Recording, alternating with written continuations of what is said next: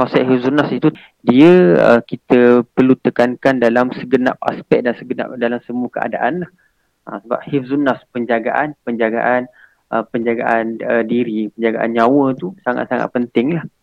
Uh, disebabkan itulah uh, kenapa uh, dilarang untuk membunuh, kenapa dilarang untuk kita mencederakan diri sendiri itu antara contoh uh, penekanan hifzun nafs uh, penjagaan nyawa yang ditekankan oleh Islam.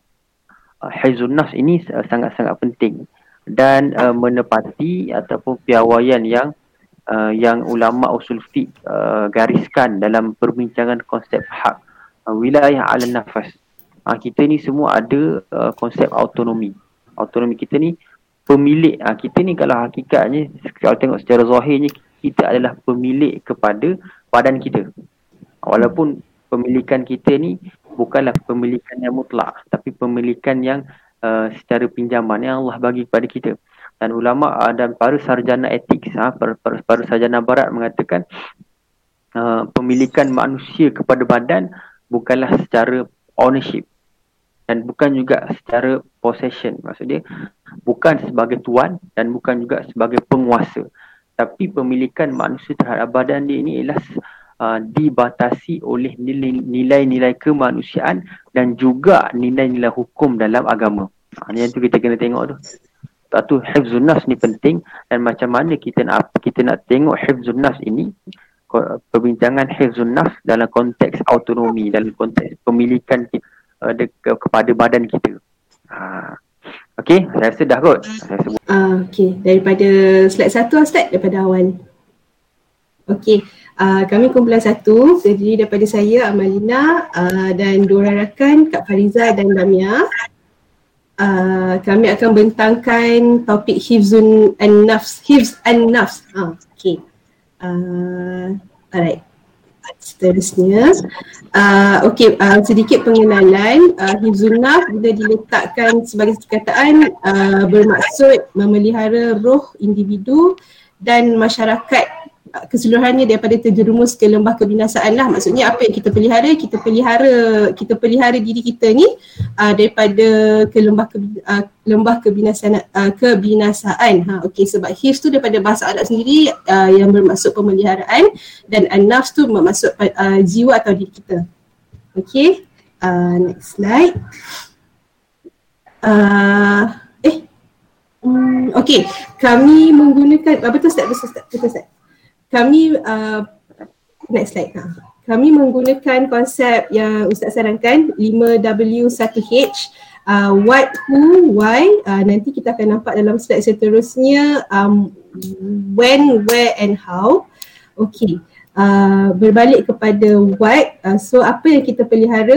Uh, okey uh, sebelum tu kami uh, nak maklumkan yang bahawa untuk untuk tajuk ni kami spesifik kepada artikel yang melalui Undang-Undang Jalan Raya. Okey, jadi um, apa yang kita pelihara adalah uh, penjagaan nyawa daripada kebinasaan, kebinasaan. um, sebab kita tahu dekat jalan raya ni adalah salah satu punca kematian. Kemalangan, kalau tak kematian pun punca kecederaan, punca ni lah um, uh, macam orang kata apa kebinasaan pada badan kita lah. Okay, who uh, siapa yang kita pelihara dalam ni adalah um, manusia kita untuk diri kita dan juga untuk orang lain. Uh, maksudnya pengguna jalan raya ni dia kena terima undang-undang ni sebagai satu kewajipan sebab dia berdasarkan prinsip masalih mursalah. Um, sebelum tu saya pernah pernah lah sekali dalam pernah satu kelas saya hadiri uh, kelas ethics macam ni um, ada ustaz tanya uh, adakah penggunaan jalan raya kalau kita langgar trafik light warna merah tu adakah kita beretika atau tidak kan jadi jawapannya adalah tidak sebab dia kata walaupun dalam etika tu tak ada cerita pasal undang-undang jalan raya tetapi uh, undang-undang ni adalah untuk memelihara lah kita dan orang lain Okay, uh, why? Kenapa kita ada undang-undang jalan raya? Sebab uh, macam cakap untuk menjaga hak manusia nyawa ni adalah hak manusia. Jadi um, didapati bahawa nyawa sememangnya diakui sebagai salah satu maklumat syariah Islam. Uh, dan undang-undang jalan raya ni adalah bentuk uh, dia punya pengka, peng, uh, pengkanunan uh, yang kita boleh buat dalam bentuk aplikasi.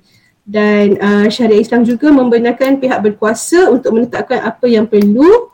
Maksudnya uh, pihak yang berkuasa ni orang yang yang mempunyai ilmu pengetahuan uh, untuk memberitahu apa yang boleh dibuat apa yang tak boleh dibuat sebab kita hendak mencegah daripada uh, kebinasanaan ataupun kefasadan.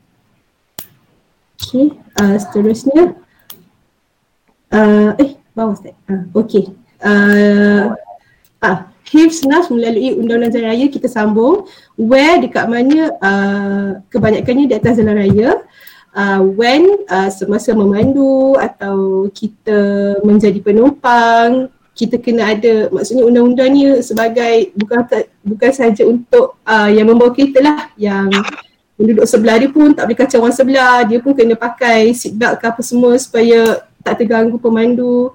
Okay dan how uh, bagaimana ialah uh, pelaksanaan undang-undang yang bermaklumatkan penjagaan nyawa itu yang penting lah dan sebab ia merupakan salah satu konsep makasid syariah.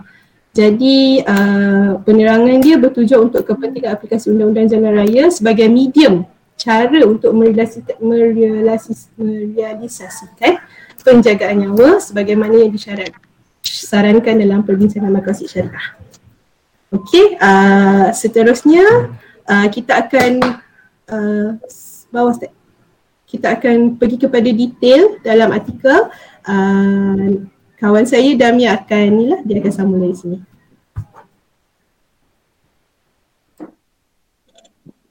Uh, okay, Assalamualaikum. Uh, dengar ke suara saya? Ah, saya dengar, saya dengar. Dengar. Okay, okay seterusnya uh, dengan anak. Okey. Seterusnya uh, penerangan mengenai masalah al-mursalah.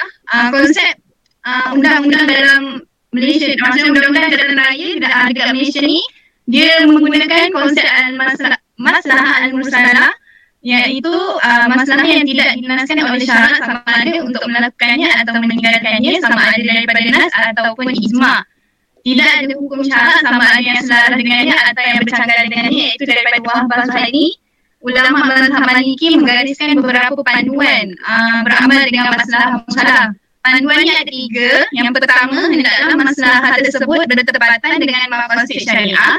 Yang kedua, undang-undang tersebut mestilah diterima oleh akal yang sejahtera dan waras.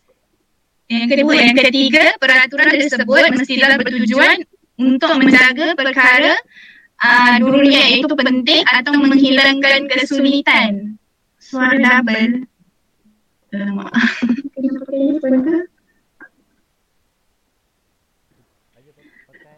Ah, okay, seterusnya boleh dengar ke?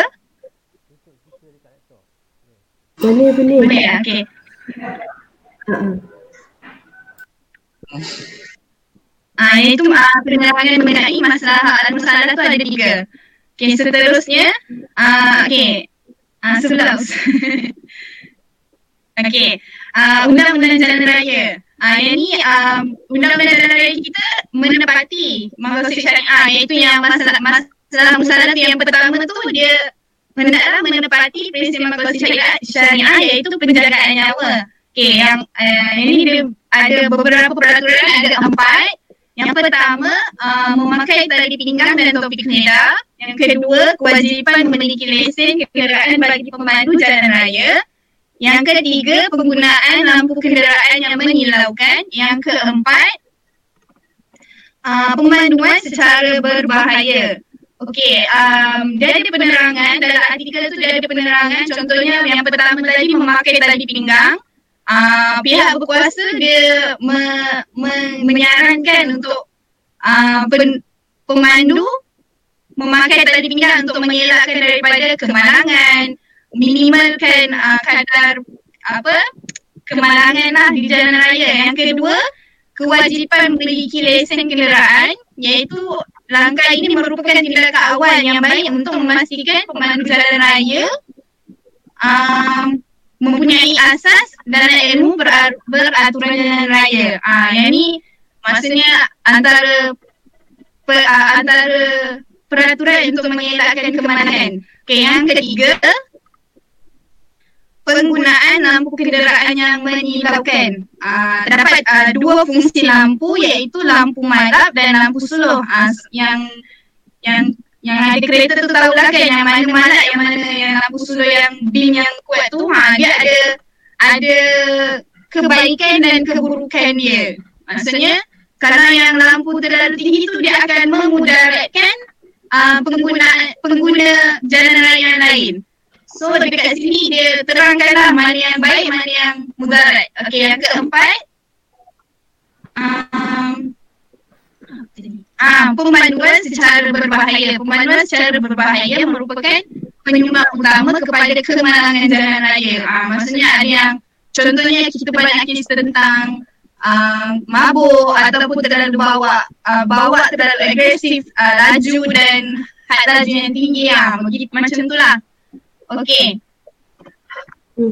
Seterusnya uh, kaedah fik tentang kemudaratan. Ah uh, ni tentang uh, penerangan tentang kemudaratan iaitu dari sudut perspektif yang lain peraturan ini bertepatan dengan hadis uh, Nabi sallallahu alaihi wasallam yang melarang kita untuk memudaratkan orang lain sabda Nabi bermaksud sesungguhnya Rasulullah sallallahu alaihi wasallam telah menetapkan bahawa tidak boleh memudaratkan yakni orang lain dan tidak boleh membalas mudarat dengan mudarat iaitu riwayat Ibnu Majah. Uh, hadis ini menerangkan supaya kita menjauhi segala bentuk kemudaratan. Ada dua jenis kemudaratan. Yang pertama, seseorang itu sengaja mendatangkan kemudaratan kepada orang lain, kemudahan kemudaratan kepada orang lain. Yang kedua, perkara yang mendatangkan manfaat pada dirinya tetapi membawa kemudaratan kepada orang lain. Seterusnya, Uh, okay. Uh, yang ini seterusnya terdapat uh, kaedah fi iaitu uh, menolak kemudaratan lebih utama daripada mendatangkan kemaslahatan. Yang kedua, sekiranya bertemu antara masalah dan masalah, hendaklah kita menolak kemudaratan tersebut. Yang ketiga, adalah hal ini kerana syarat menekankan kita untuk meninggalkan perkara larang daripada perkara yang disebut. Uh, ini mengenai kemudaratan. Hmm. Okey, uh, seterusnya Puan Fariza Okey. Okey. Ada. Okey. Terima kasih Damia.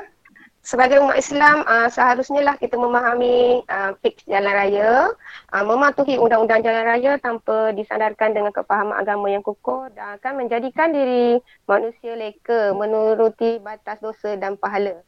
Uh, kerajaan mempunyai tanggungjawab yang penuh menentukan rangka penguatkuasaan jalan dan uh, jalan raya ya dan undang-undang jalan raya bagi memastikan keselamatan para pengguna jalan raya dan harta benda awam dipelihara.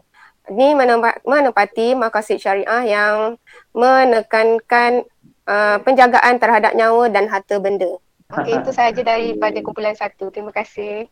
Okey, tak siapa ada soalan boleh boleh Mungkin Ustaz sendiri ada nak tambah, nak komen ke sebagai tambahan? Silakan Ustaz. Okay, tak apa kita bagi soalan dulu lah. Siapa yang ada soalan? Apa maksud fit? Fit, fit jalan raya tu apa kak? Undang-undang jalan raya. Ustaz bukan fit tu kepahaman Ustaz? Ke fake Okay, okay. Uh, okay. kalau selama ni kata undang-undang jalan raya kan. Kalau konsep umumnya fit ni, fit jalan raya tu kita kata memang dia berkait dengan undang-undang lah. Tapi macam mana nak membentuk undang-undang ha, tu memerlukan fit. Undang-undang jalan raya dari perspektif Islam. Ha, tu memerlukan fit iaitu kefahaman. Ha, so macam mana nak membentuk undang-undang jalan raya yang selaras dengan hukum Islam perlukan kefahaman ulama terhadap uh, tafsiran-tafsiran nas uh, dalam berinteraksi dengan nas untuk mengeluarkan hukum. Sebab tu dia kata fit jalan raya. Ha, tapi kalau secara konsep umumnya fit jalan raya tu undang-undang jalan raya lah. Tapi kita nak kata kenapa kita boleh kata dia fit macam mana undang-undang terbentuk yang selaras dengan Islam. Ha, ketika dia ke fit jalan raya. Kalau ikutkan, semua benda ada fit. Fit jalan raya, fit hospital. Ha, sebab apa? Semua benda tu ada melibatkan hukum. Jadi bila mana kita sebut fit, so kita kita sebagai pelajar agama, kita kena tahu, okay, fit itu maksud dia ialah kefahaman ulama, kefahaman sarjana membentuk hukum menggunakan ha, contoh yang kita nak boleh nampak dalam perbentangan tadi kalau kita tengok dalam konteks uh, macam mana hukum-hukum itu dikeluarkan daripada undang-undang jalan raya pertama yang saya nampak lah pertama mereka menggunakan konsep maqasid syariah satu ha, tu kita kata fiqh tu Kan, macam mana undang-undang tu selari dengan uh, uh, dengan uh, dengan hukum Islam pertama dia menggunakan maqasidus syariah satu. Yang kedua kalau perasan dia menggunakan uh, qawaid syariah uh, qawaid fiqhiyah. Uh, kalau perasan apa qawaid yang uh, boleh uh, kita kita keluarkan tadi? Saya jawab ke orang ah, lain boleh, jawab? Ah, boleh, ah. Apa tak kisah kalau siapa nak jawab ah. Uh, kami guna konsep tu lah uh, tak boleh menghilangkan kemudaratan dengan memudaratkan orang lain. Okey, satu ha, itu qawaid. Eh. Ha, betul lah itu qawaid yang jelas lah. Hmm. Ada dalam isu kemudaratan ni la darar wala dirar. Ha, itu itu, itu uh, dia punya dia hadis dan daripada hadis tu dijadikan qawaid la darar wala dirar satu. Yang kedua satu lagi qawaid yang Ustazah uh, Syarifah tadi dia bagi, uh, bagi tahu darul mafasid aula uh, muqaddam an jalbil masalih. Apa mengangkat kemudaratan itu lebih baik daripada kita mendatangkan maslahat dalam kes berlaku pertembungan. Ha, itu je dalam kes berlaku pertem, pertembungan antara maslahat dengan mafsadah. Ha, itulah itulah uh, rumusan untuk soalan Ustaz Fadli tadi, fik tadi. Ha, Okey, soalan lain. ha, tak ada dah. Ha, Okey, kalau tak ada saya saya apa orang kata rumuskanlah. Okey, uh, pertama dalam pembentangan tadi, pembentangan uh, Susah Amalina dengan kumpulannya tadi, saya tengok ada beberapa poin yang saya menarik untuk saya ulas uh, balik sebenarnya. Pertama ialah isu daruriyat dengan uh, mengangkat mafsadah. Kalau tengok dekat sini, uh, dia dia uh, mereka apa masukkan uh, satu istilah iaitu daruriyat dengan mana tadi? Okey. Peraturan tersebut mestilah bertujuan untuk menjaga perkara daruriyat atau menghilangkan kesulitan. Uh, so apa itu daruriyat dan apa itu menghilangkan kesulitan? Kalau dalam konteks pembincangan usul fiqh, ah, daruriyat itu kita kata sebagai daruriyat lah, darurah. Darurah, benda yang penting. Ha, benda yang penting. Darurah ni macam mana kita nak cam seperti mana yang saya ulas dalam kelas qawaid fiqhiyah. Darurah ini ben- kalau benda tu tak ada kita boleh mati. Itu darurah. So, menjaga perkara-perkara yang sangat penting. Sebab itu bila mana Imam Ghazali sebut dalam Al-Mustasfa, daruriyatul khams, ah, penjagaan lima darurah yang penting. Maksudnya kalau tak ada kelima-lima ini, pertama kita boleh mati ataupun boleh merosakkan sistem sosial masyarakat. Ah, pertama kalau Hifzuddin tak ada, contoh eh. Hifzuddin tak ada, agama tak ada, agama Islam tak ada. So bagaimana masyarakat anda hidup? Sedangkan Islam itu, Islam is the way of life. Ah, darurah. Hifzul akal tak ada. Ah, contoh bila mana hifzul akal tak ada, arak tu kita boleh minum sewenang-wenangnya. So penjagaan akal tu tak ada. Macam mana ha, kita nak terapkan ha, hukum-hukum nak terapkan undang-undang sedangkan penjagaan akal tu tak ada. Ha, apa mudarat arak ni bukan setakat Islam je yang iktiraf. Tapi orang-orang barat pun mengiktiraf dia. Ha, dekat New Zealand bagaimana mereka ni kata uh, orang yang mabuk tidak boleh uh, apa tidak boleh memandu. Ha, benda tu seakan-akan mereka mengiktiraf kemudaratan mabuk kemudaratan arak dan seakan-akan dan secara tidak langsung mereka mengiktiraf penjagaan hifzul akal. Ha, itu ialah benda daruriyat, benda yang penting. Adapun benda yang menghilangkan kesulitan, ini kita dalam istilah ni kita panggil sebagai hajah. Hajah maksudnya benda tu kalau tak ada, tak mati. Tapi dia menimbulkan kesulitan kepada kita. Ha, so peraturan tu macam bertujuan untuk menjaga perkara penting daruriyat dan untuk menghilangkan kesulitan. Contoh apa? Contoh dalam isu undang-undang jalan raya ni ialah uh, adanya uh, traffic light. Kalau kita tengok dalam konteks darurat, traffic light ni untuk mengelakkan kemalangan. Okey, jelas. Kalau kita tengok dalam konteks hajat, traffic light ni boleh menghilangkan kesulitan. Contohnya apa? Kalau ada empat, cabang empat tu, mana nak pergi dulu? Sulit lah tu. Mana nak pergi dulu? nak memudahkan orang nak masuk ke kiri, masuk ke kanan, nak pergi straight, memudahkan orang itu menghilangkan kesulitan. Kewujudan apa uh, kewujudan traffic light dalam konteks hajah. Ha, tapi kalaulah peraturan itu dibuat bukan atas dasar daruriyat ataupun hajah, boleh ke tak boleh? Jadi satu lagi, satu lagi konsep bawah dia itu tahsiniyah. Kalau masih ingat apa yang saya bentang pada kuan fiqhiyah kan. Yang atas sekali daruriyah, yang kedua ialah hajah, yang ketiga tahsini. Peraturan tak akan dibuat untuk tahsin. Untuk tahsin apa? Untuk kecantikan. Tak pernah. Tak akan dibuat. Ah, traffic light tu letak- diletak saja-saja untuk ah, saja buat cantik-cantik nak tengok jalan tu cantik tak ada. Ah, apa lagi? Ah, speed trap. Apa speed trap tu? Speed trap tu dibuat saja-saja untuk kecantikan, untuk uh, kecantikan. Ah, so benda tu tak ada. Peraturan itu dibuat atas dasar daruriat dan uh, menghilangkan kesulitan. Satu lagi poin yang menarik ialah bila mana uh, artikel ini membincangkan tentang konsep masalihul mursalah. Ha. Ha, dia kata macam mana jalan raya tu boleh boleh terhasil pertama mereka menggunakan kaedah masalihul mursalah dan kedua maqasidus syariah. Okey, ha, dengan menarik ha, daripada Ustazah Melia. Ha, so, saya ucapkan terima kasih. Ha, seterusnya saya menjemput uh, kumpulan dua kumpulan Ustazah Hanim ha, untuk meneruskan pembentangan.